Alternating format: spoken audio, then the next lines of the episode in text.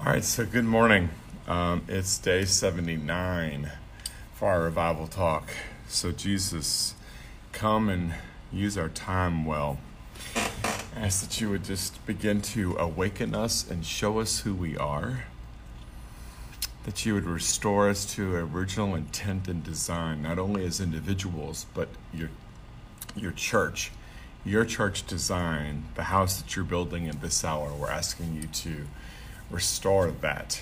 We want to be the Book of Acts church. We want to see a generation and a billion soul harvest, multi billion soul harvest come in. And we want to be the conduits of what you do. And so that's our prayer.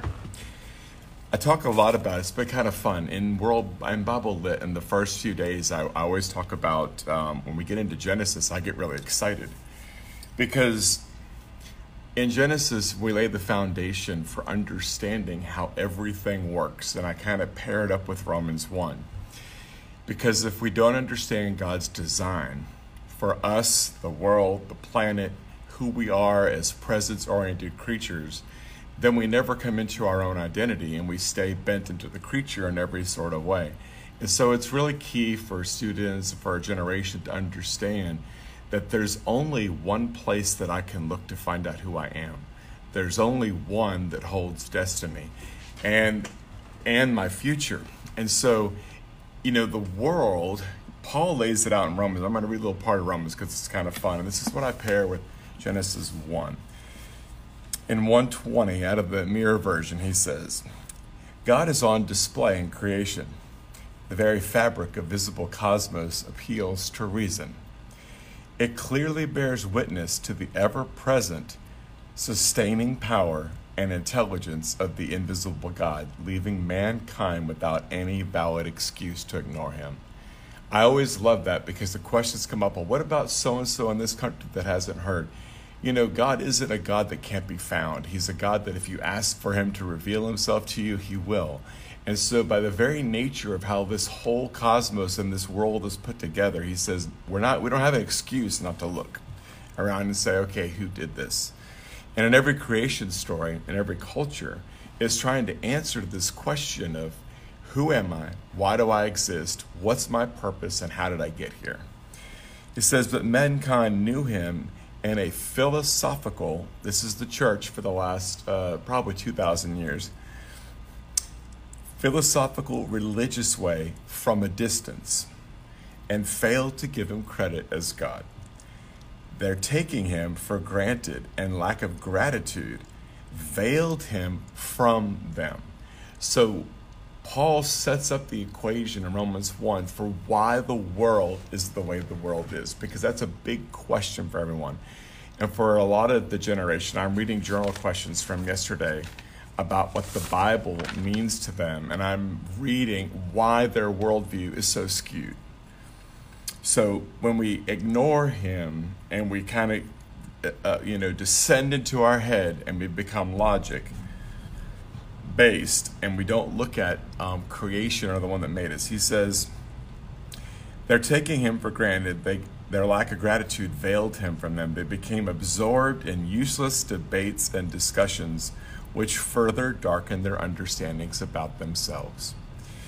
Their wise conclusion only confirmed their folly. Their losing sight of God made them lose sight of who they really were. You know, there was a reason why, even in Old Testament, God said, Look, you can't go marry the Canaanites, guys. They sacrificed to Moloch, they burned their children on the altar, their um, worship services at the temple turn into orgies. And if you marry a woman in that culture, you're going to bring that woman and her culture into your home. And you, and you can't do that. And so there was a reason for the separation, even then. He says, their losing sight of God made them lose sight of who they really were. In their calculation, the image and likeness of God became reduced to and corrupted and distorted pattern of themselves. Suddenly, a person has more in common with creepy crawlies than with their original blueprint. It seemed like God abandoned mankind to be swept along by the lust of their own hearts, to abuse and defile themselves. their most personal possession, their own bodies became worthless public po-. Property, rather. Truth suppressed became twisted truth. Instead of embracing their maker, it says their authentic identity, they preferred the deception of a distorted image of their own making, religiously giving it their affection and worship. The true God is the blessed God of the ages. Hey, he's not defined by our devotion or indifference. You know, when you get into the garden, I love doing Genesis with the students because when you get into the garden, it all just kind of falls apart. And what you really see with the temptation of Eve is essentially shame comes in at the garden, okay? Because it's, because what he's really saying to her, he introduces the concept of shame. The enemy does. Shame is the foundation for pretty much all sin because it's the thing that tells us that we are something different than who we are. Because shame says I'm defective the original blueprint and design says that I'm a creation, I'm a person created in the image of God who is a presence oriented creature. But the minute shame comes into the picture, there is a distortion of the image. And so when the enemy says to her, he says, Did God really say? She looks at it and says, Well, it could make me wiser, it could make me more. The thing that he really did with her was, they had everything. These are two people in the garden who walking and talking like we're talking right now in the garden was normal. Normal, everyday conversation for them. And some part of them, when the enemy came in into perfection and says, by the way, you're not enough. Do you know you could be a whole lot more? You're not complete. You're not enough what you are right now is defective and wrong. You could actually be God yourself.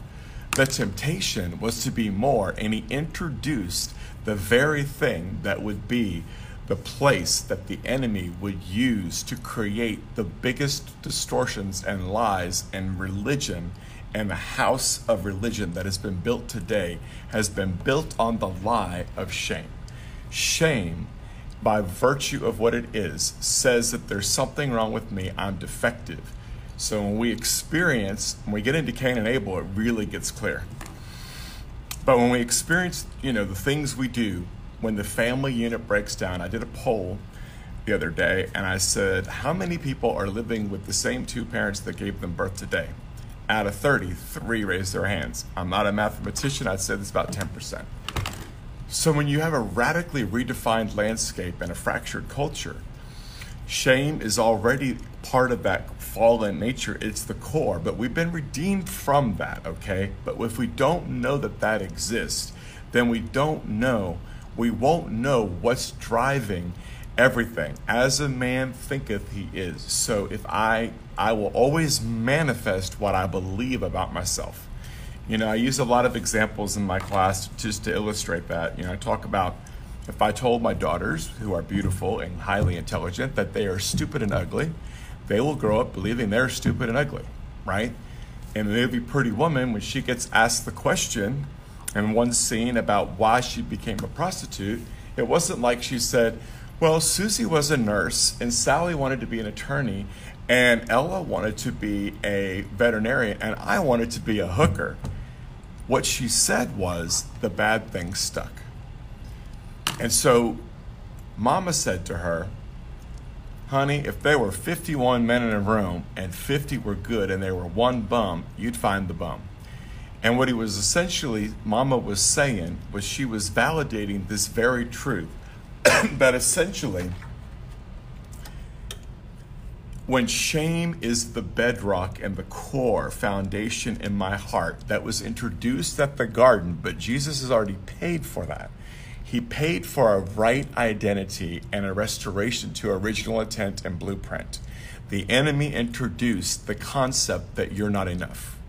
And so, if I believe that I'm not enough, I am going to manifest my not enoughness and I'm going to look to the creature, like Paul says to define me. It's the same thing that happened with the prodigal and the kid that stayed home.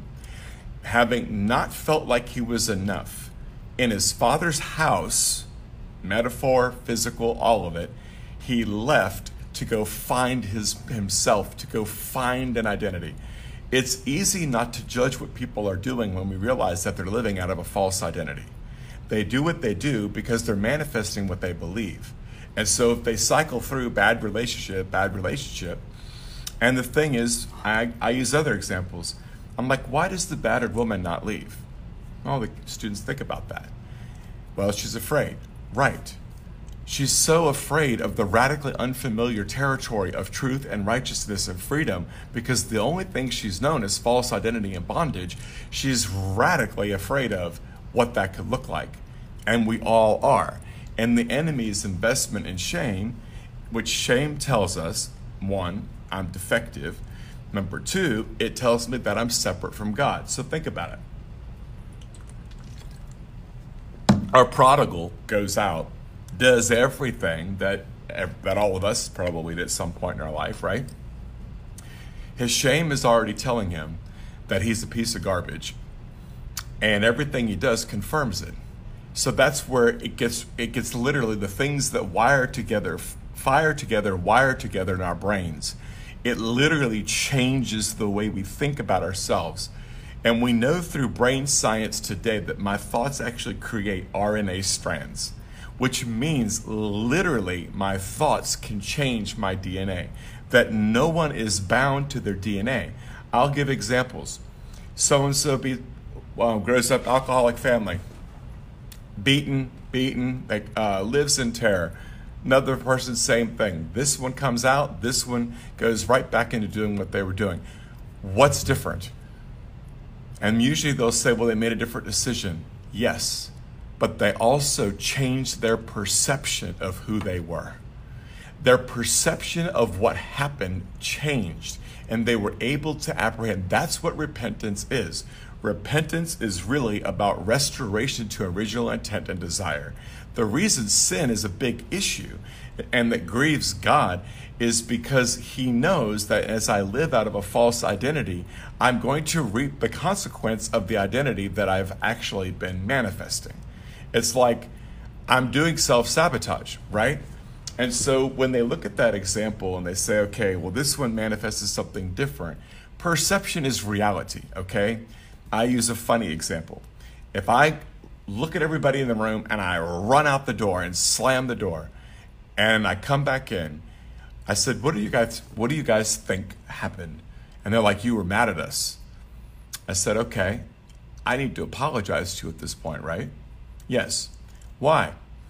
I said, but what if I told you that I had just gotten the worst stomach virus on the planet, and that if I didn't run out of that door, I was going to be doing whatever that stomach virus wanted to do in the classroom? That's the truth. I didn't intend to do anything to harm you at all. But even in telling you the truth about what happens, I still have to ask you to forgive me because the part that needs to be healed is your perception. So at that point, I say, Will you forgive me for running out the door, not saying anything, and leaving you guys sitting here in an anxious place thinking that I'm really mad? And of course, knowing the truth, they would say, Of course, and we would have a great laugh perceptions are realities, and the perceptions that we form as children become the anchors and kind of the rudders in our life that steer our inner thinking. So that when we have places of rejection and abandonment and um, lack and all of those things at the beginning of life, or for me, being the ADD child who was always in trouble, his behavior was always off the chain. I could never control it. I was not remotely, I didn't, I didn't, nobody had the stuff to deal with what I was dealing with at that time. So everywhere I went, I was told there was something wrong with me. I'm telling you, the something wrong with me didn't start there. It started in the garden with Adam and Eve when the serpent basically said to Eve, You're not enough. So, the greatest weapon that the enemy introduced in the fall is the concept of shame and telling us as the creation that we weren't enough, which would set us up to look to complete ourselves and to find our enoughness in something other than God.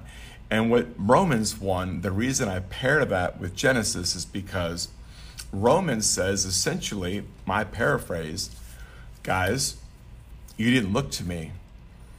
You believed everything else around you, like our prodigal. He wasn't looking for God. He believed that he was supposed to feed pigs. He believed that he was supposed to be a man whore. He believed that he was supposed to have licentious living. He believed all of those things. And what he's basically saying in Romans is when you give shame its full place in your life, and you embrace the lie of the enemy and of the false identity that, that, that the enemy uses the shame to keep reinforced. Think about every sin and every addiction and why we stay there. Because when we do what we do, we feel the shame, the part that says, I'm defective, something wrong with me. And when we feel that shame, it's a painful thing to feel. It's excruciatingly painful. And shame only goes in two directions it goes outward.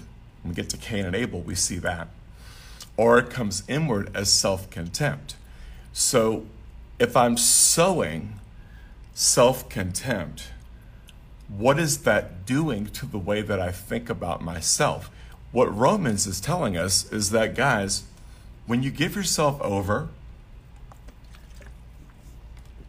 to not seeing me the way I see you, when you abdicate the creator and you abdicate your, the original blueprint and design of your life as a presence oriented creature made for God, made to live in his presence, Romans is saying when you abdicated that and when you believed the lie, my paraphrase of shame introduced at the garden that you are less than and not enough when you did that, you looked to the creature and you bent into the creature to tell you who you are. Good morning, Miss Anderson.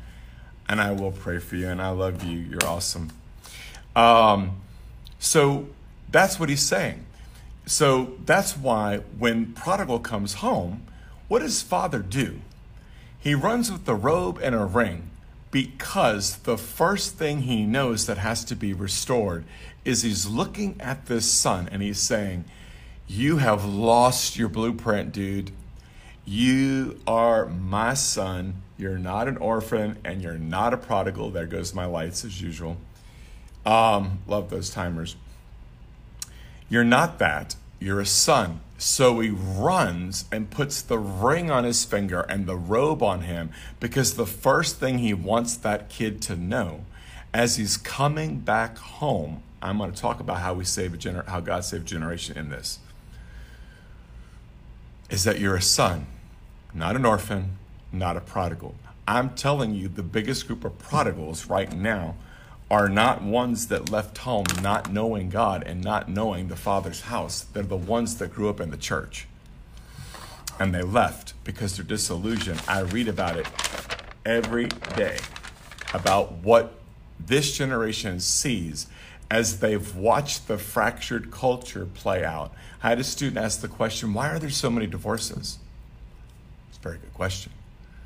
Because we've gone so far past the blueprint and we've gone so far into our own selfish place and we do what we do because we're in our desperation. Here's the thing in the garden, part of that curse, and the, when the enemy introduced shame and introduced this not enoughness, the enemy's biggest weapon was to set us up to try to find ourselves. Okay? And when we, that not enoughness is always saying we're not complete. No matter what you add to me, take our media culture, take a pornified generation, and you get that on steroids. I'm never enough. So the enemy joins with my own shame and reinforces that lie and keeps me driven. Why do prodigals stay? because they don't ever escape their shame. Their shame keeps reinforcing, and their behavior reinforces the false identity, and they stay in it. And Romans 1 says, if you guys stay in it too long, you're going to get turned over to it. And not only are you going to get turned over to it, it's going to progress.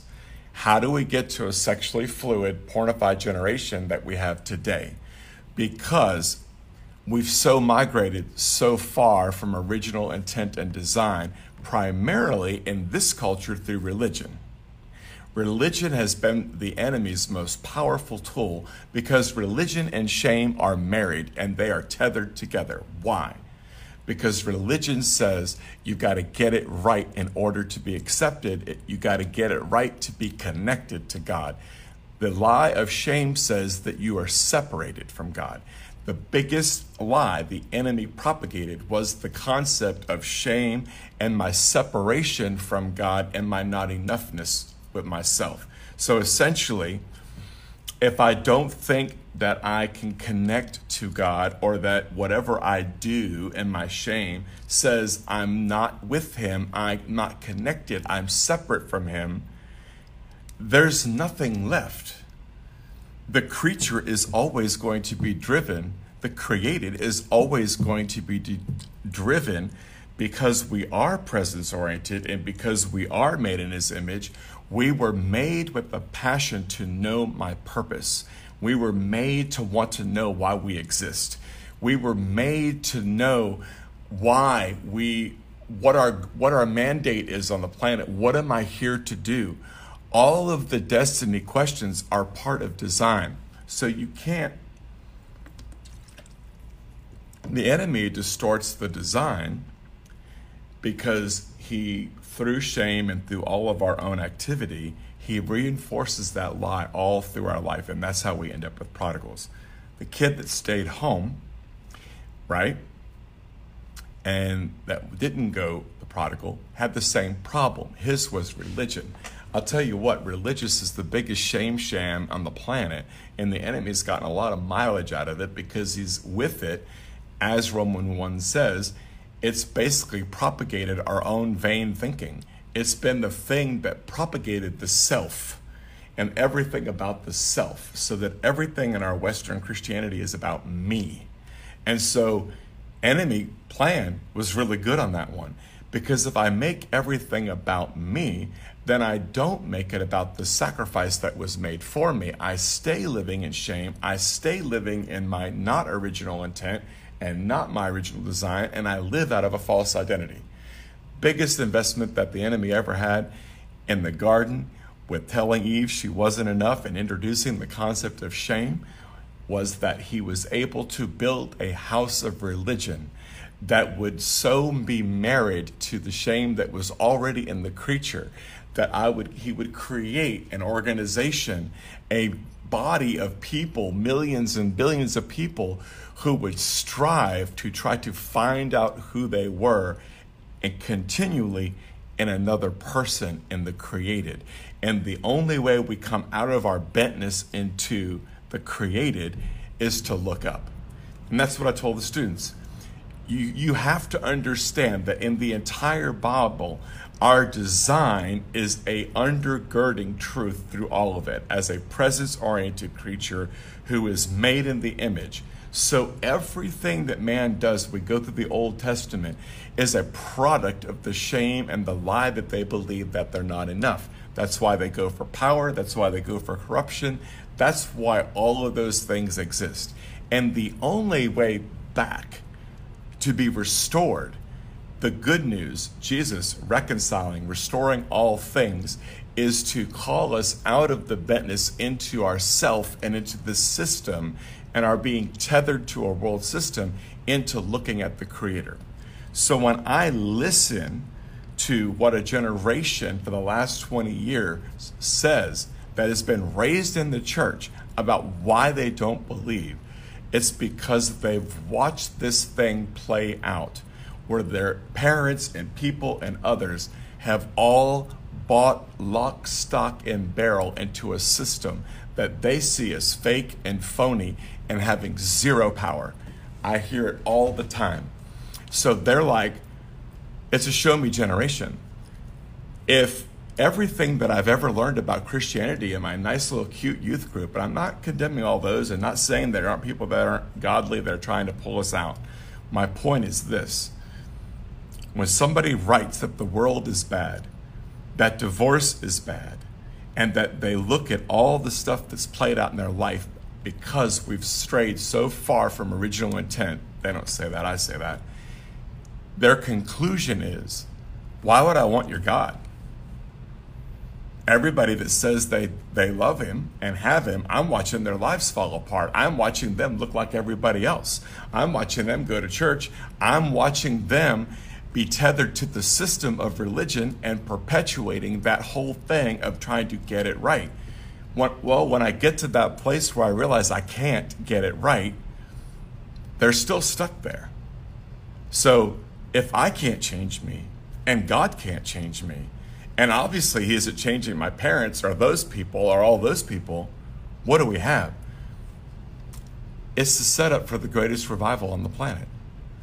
It's a setup for glory the enemy came in starting at the garden, introducing this concept that I wasn't enough, that would drive me to find myself in everything but God and to become more distorted as we go, as Romans 1 says, in my thinking, and be so bent into and and literally in bondage to trying to find identity and life from another, that the only solution is the restoration of all things, is going back to original intent. Wherever the kingdom of God, when Jesus said, the kingdom of God has come, cast out devils, raised the dead, right, and healed the sick. Why? Because the rule and the reign of the government of heaven, wherever the kingdom of God is ruling and reigning, the curse is being undone. We live in the reality, the reality that the curse can be undone. So if you want to save a generation, and save your children, we have to have something to give them that looks a lot different than what they've been looking at. They've watched their parents go through hell, everybody divorce, everybody do everything, et cetera, et cetera, et cetera. And they don't believe that the gospel has any power because they're looking at it and saying, if that's what it is, I don't want it.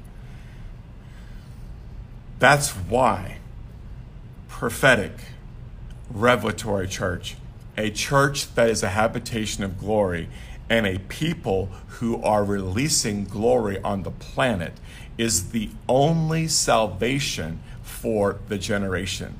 They are a see me, I have to see it, feel it, touch it, I have to know that it exists. That's why the religious house is coming down and the house that God is building by the Spirit of God that is prophetic, intercessory, and contains and holds glory is the thing that is going to change the planet. He leaves us in this place. He said, I've left you to your devices, and this is what you've become. And the only rescue is heaven.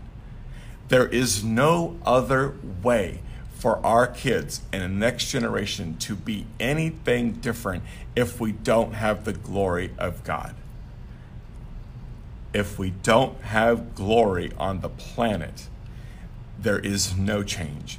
And that's God's investment and the mandate of heaven of this revival that is covering the planet.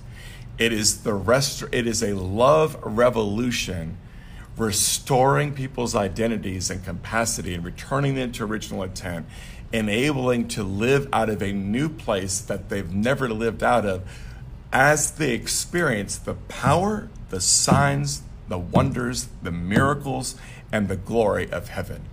If they aren't going to be impacted by tangible glory, they will never, ever look again. Not ever. You know my point. My point is, they have to see something radically different. And we have to become that radically different thing that they see because power, anointing, love, glory, all of those things has to be tangible and it has to look like something. Otherwise, we have nothing to offer them. Nothing. I hear kids yesterday saying, I want to believe, but I can't. I can't because of what I see. I want to. I think there's something to it. Well, honey, if you've been doing religion your whole life and the enemies have this beautiful construct called, um, you know, the devil's construct called religion, which has kept everybody in bondage to all of their sins and all of their everythings because of shame, um, um, that's like it's an institution. We're talking about a worldwide institution, and the throne of heaven is taking down the throne of religion, and it's toppling every religious devil and every religious throne that has been erected on the planet. And the true King of kings and the glory of heaven is invading the earth. He is coming with the real. He is coming in all of his glory and splendor. He's raising up manifest sons and daughters who will be releasers of glory, of love, and they will change the face of an entire continent. And it'll happen through suddenly's redeemed time. Jesus is going to do in this much time what would take a culture a hundred years to have, have taken place we look at what it looks like today, I'm telling you, it could be different tomorrow. How does, how does a nation turn in a day when the glory of God descends on a nation? It changes. The long arm of redemption of Jesus is really long, and he's not freaked out, he's not flipped out about how far we've gone on our own and, and this edifice we've built to religion, he's not surprised, he's not caught off guard. He knows that he has the answer, and he knows that in bringing this the revival and returning the glory and releasing glory on the planet, he knows that people will flip on a dime and that everybody around me is one encounter away from being the most radically per- different person in the planet. And that's what we need. We need glory because in the glory, there is nothing of the curse that can remain in me. In the glory, every false identity has to move out of the way. Nothing can stand in the glory of heaven and remain in the government of the world. When the government of heaven and the glory of God is released, that's why it's not an option. We don't have an option to say we don't want to do revival. It's kind of messy. Fine, let your kids go to hell in a handbasket then. Because the only thing that's going to save this generation is the glory of God being released through manifest sons and daughters and the and through suddenlies and through fires and hubs and fire hubs across the world. This end time tsunami revival is the hope, and it is part of what has been built into eternity. It's not a surprise to God. It is the redeeming power of heaven that is on steroids and the power and the glory of heaven to change things in an instant, to change a nation, to change a culture. Stop thinking so small. He doesn't want to just change your kids. The glory that's deposited in you and the living habitation that we are is for the nations. It's for the world. It's for the billion soul harvest. God has not been mocked, and the enemy's plan to so distort us and to so tether us to the lie that we are less than and that our only route for salvation is to find it in my job, in people, in everything in the world system. God is not caught off guard by the enemy's plan. His plan has always been, and they're not equals. And glory does in an encounter and dismantles what the enemy has done for 2,000 years. Do you see what I'm saying? Glory dismantles in a moment what the enemy has built in the house of religion for 2,000 years. Glory restores us to our intent and our design. And if we want to see a generation saved, we have to understand what restoration of all things look like and that the kingdom of heaven wherever it is manifest in glory and through us as a habitation makes everything right. It is the undoing of the curse. And just because you can't picture it just because we're so radically tethered to the things that are familiar and that we've had this house, this edifice of religion, be the thing that we all grew up in that was so inbred in us, don't think for a second that being touched by God's glory can't change who you and I are in a moment. He is going to flip a bunch of religious prodigals on a dime, and they will lead a revolution of love and glory on a planet. Do not look at what you see. Revelatory, intercessory, people accessing heaven and the mandate of heaven and being the habitation of God's glory is what will change this world. Focus on that. Love Jesus with everything in you. Go for everything that's in Him. Ask Him to display glory and make you a habitation of heaven. And I guarantee you that every foot, every step you take on the planet will change the atmosphere and the constitution of that very place and dismantle every stronghold that has kept everyone in a region, in a home, in a nation in bondage. Come on, Jesus. So, Jesus, we recognize that you're restoring all things. This is your mandate, not ours. We recognize that you're not going to do it without us. And we recognize that what we look at is not what we need to be looking at, that the unseen real is more tangible and real. And we ask you to manifest your glory, show us your glory, manifest the habitation of heaven and glory through us, and let us be a conduit of radical tsunami wave change of a nation in a day. That tomorrow, even America, could be a nation worshiping at the feet of Jesus. That's not a stretch. It could all happen that fast. In an accelerated time, when God's redeeming and multiplying and doing in a month, in a day, what would take 25 years, 100 years to do, His glory is so much larger than anything the enemy has built on the planet in and through our church and world. And He can transform a nation in a day. And you and I are the answer to that question and to that release on the planet. Blessings. Love you guys. Love to hear your comments. Share it if you like. Um, I love having this conversation. So just let me know what you guys are thinking, and um, we'll continue to pray into this one and do it. Blessings.